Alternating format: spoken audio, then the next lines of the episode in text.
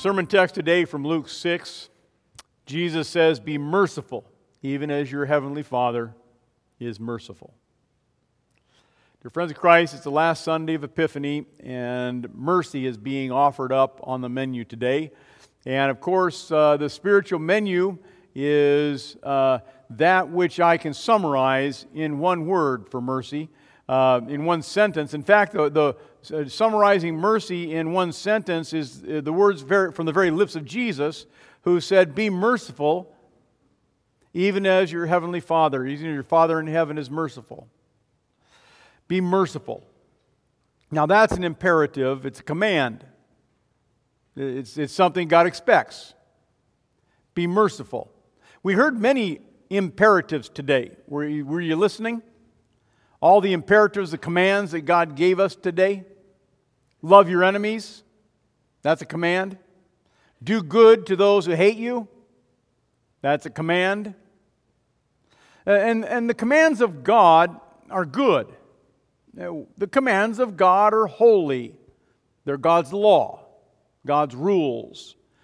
They're the things that God expects us to do, but then we fail to do them. If someone strikes you on the cheek, offer the other up also. And that's what you do when, you're in a fight, right? You get in a fight and say, "Well, if you're going to hit me, go ahead and hit this side too." That's that's the way that's the way we people operate, isn't it? Is that a command you take seriously? A command that you choose to obey? What about this one? Give to everyone who begs from you. That's the first thing on your mind when you see a beggar on the street. Well, of all those imperatives, of all those commands spoken by our Savior today, they're really, really just different ways of saying, be merciful. Right? Love your enemies, do good to those who hate you, bless those who curse you, pray for those who abuse you. They're all related to mercy. Judge not, condemn not, forgive all, give to others. Mercy. Those are all acts of mercy, acts of random kindness. So let's consider mercy under our theme today. We live under the Kyrie, life under the Kyrie. And what is the Kyrie? Well, we, we you know, I kind of pointed it out when we said it in our, in our church service today. It's, it's part of our liturgy. And in Latin, it's Kyrie eleison. Kyrie, Lord, eleison, mercy. Lord, have mercy. Christ, have mercy. Lord, have mercy. Have you ever thought about those words? You, do you know what they mean? Do you know why we say it three times? Lord, have mercy. Christ, have mercy. Lord, have mercy. Well, of course, we say it three times because we want the Father to have mercy, we want the Son to have mercy, and we want the Holy Spirit to have mercy on us. Lord, have mercy on me. But what does mercy mean? well, the biblical roots for this prayer first appear in First, First Chronicles chapter 16, verse 34. Oh, give thanks to the Lord, for he is good, for his steadfast love endures forever. Sounds like our psalm today if you were listening and pay attention to the mercy and the, the mercy language in our Psalm 105. Steadfast love is another word for mercy. What is mercy? Steadfast love. Not giving up, loving somebody. Another word for mercy is kindness. Chesed. Uh, Micah 6 8 talks about that. This is what the Lord requires from you. It's a command. This is what the Lord expects from all of you, people of God to do what is right, to love kindness, and to live humbly with your God.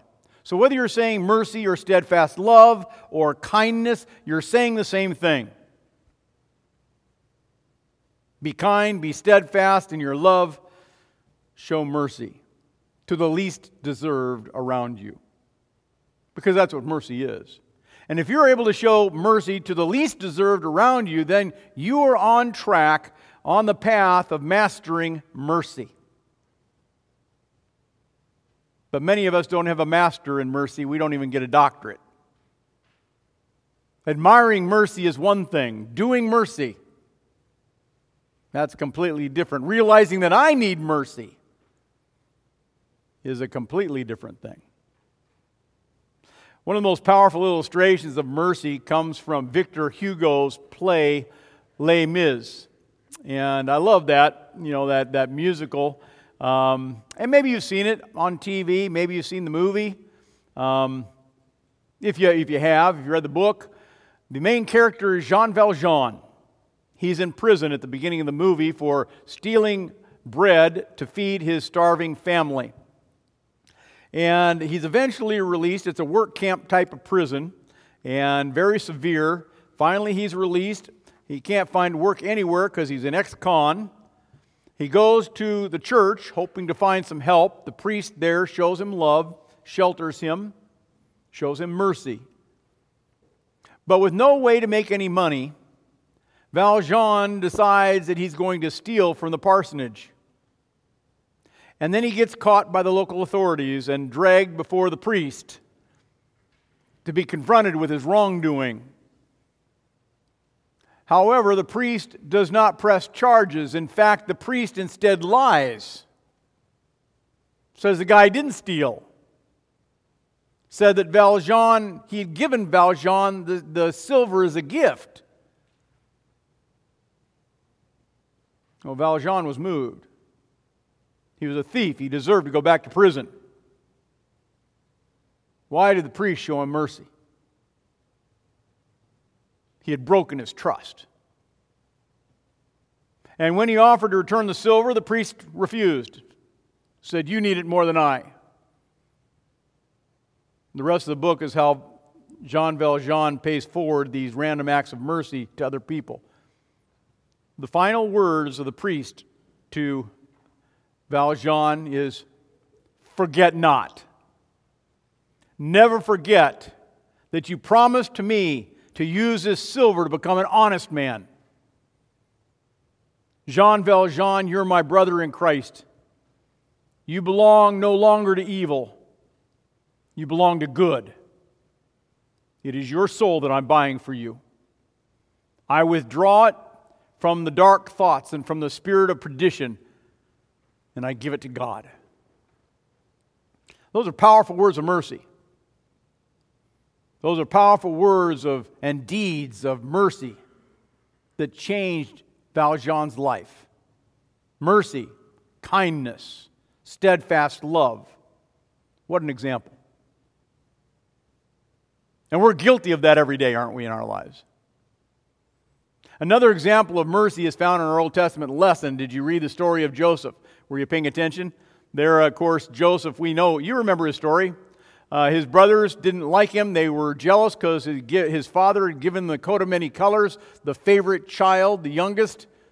And, well, they decide that they don't like him anymore. They want him dead, but, you know, the oldest brother says, let's not kill him. Let's just throw him into a pit. Tell dad that wild animals destroyed him, and we'll sell him into slavery. And they did. He went to Egypt under Potiphar, and of course, then was accused of having an affair with Potiphar's wife, thrown into prison in the Egyptian prison for years and years, languishing with no hope to get out. But then Pharaoh has a dream, and Joseph interprets the dream, and of course, then God moves Joseph to the second in command of all of Egypt. There's a famine. Joseph's in charge of all the food. And guess who shows up? his brothers. Remember what Joseph did? Remember how Joseph responded? Did he get even? Did he pay those scoundrels back the way they deserved to be paid back? No. Did he exact revenge? Many of his position would have. What did Joseph do? He showed mercy to his brothers. He forgave his brothers, he fed his brothers. He invited his brothers to come live under the roof of Pharaoh in the luxury of Pharaoh's house. Perhaps Jesus could have said, Be merciful as Joseph is merciful. Ah, then we'd have something of which to attain. Then we'd have a goal in mind. Well, if Joseph can be merciful, I can be merciful. So let me try to be merciful like Joseph. But that's not what Jesus said. Jesus didn't say, be merciful the way Joseph is merciful. Don't be merciful the way the priest was merciful. He said, Be merciful the way your heavenly Father is merciful.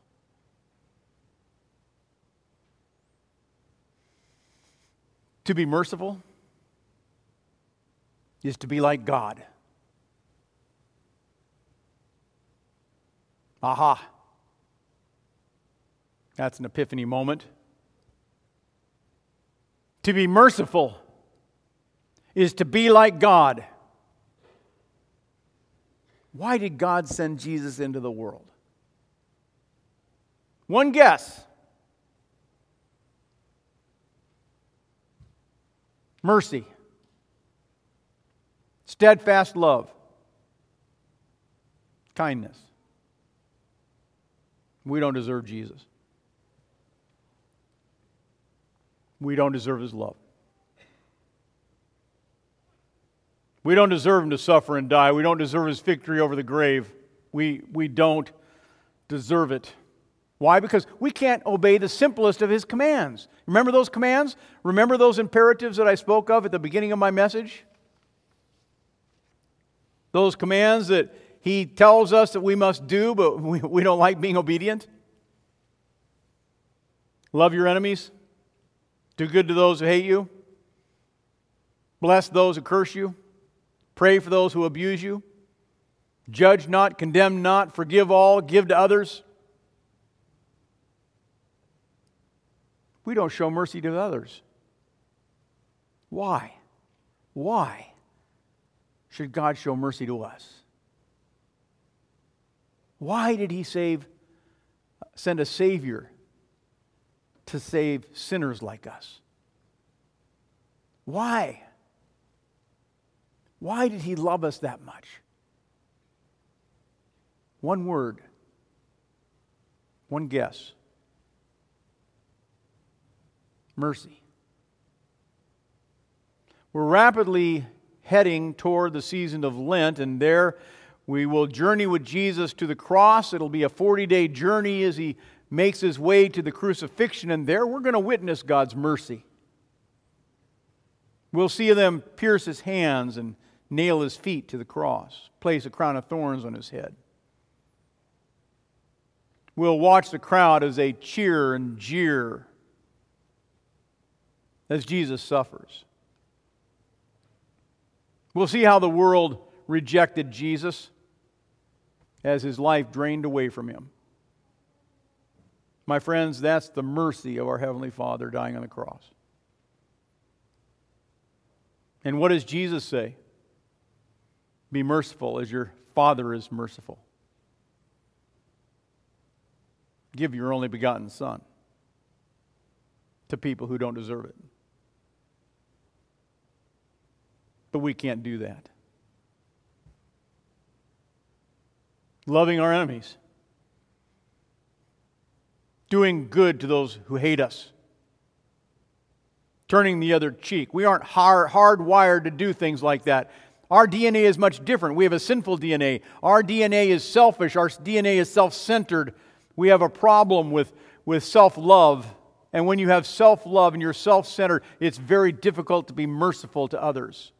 In the end, we love ourselves so much that to be merciful, just as our Father is merciful, is a problem.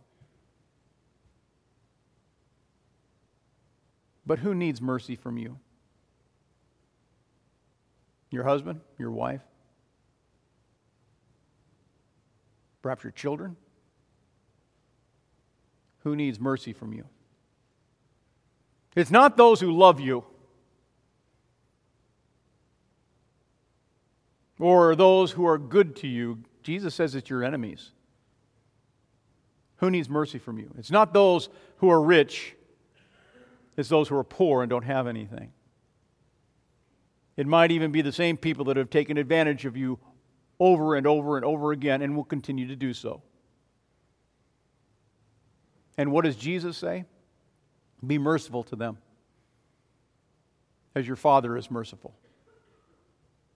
Preaching on this text, Martin Luther said, The mercy of Christians must be complete and comprehensive regarding friend and foe alike, just as our Father just as our Father in heaven does. And then one short sentence Luther spoke the law in its most sternest form, in all of its severity, where this mercy is absent, faith is absent.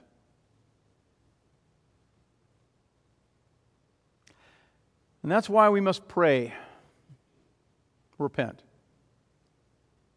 That's why we confess our sins. We confess that we're not merciful, that we cannot set ourselves free from this heart that's broken, from this sin that embraces us. We need Jesus. We need His mercy. And that's why we cry out, Lord, have mercy. Christ, have mercy. Lord, have mercy. When you did that, did you know the desperate need as you spoke those words? That's why we live our lives under the Kyrie. Our Heavenly Father is merciful. And like Joseph, God pardoned your sins. He forgives your offense. He welcomes you in His family. He embraces you. He protects you. He shelters you. He guides you. He leads you. Luther said it this way If God should give us according to our merit, he could give us nothing but hellfire and eternal condemnation. Therefore, whatever good and honor He gives us, it's out of His sheer mercy. He sees that we're stuck in death, and He has mercy upon us and gives us life. He sees that we're children of hell, and He has mercy upon us and gives us heaven. And Jesus Christ has done all this for you. He is God's mercy in human flesh. That's Epiphany. The baby born in the manger is our merciful Savior. As impossible and absurd as it may seem, God is merciful to me. God is merciful to you. He's the one who turns the other cheek. And as he was dying, he turned the other cheek again and again and again and again until he breathed his last. He's the one who gave his tunic as he stripped it from his back and he, died, and he died in nakedness and shame. Why did Jesus do that? One word, one guess mercy, kindness, steadfast love. Jesus Christ was merciful to all his enemies. That includes you, it includes me. Jesus bore on that wooden cross all our idolatries, our sinful ideologies, our infidelities, our self love, our greed. They're forgiven. Jesus is judged so that you might be acquitted. Jesus is condemned so that you might be justified. Now that's life under the Kyrie. And that's why we say, Lord, have mercy. Christ, have mercy. Lord, have mercy. Amen. And now may the peace of God that passes all understanding keep your hearts and your minds in Christ Jesus unto life everlasting. Amen.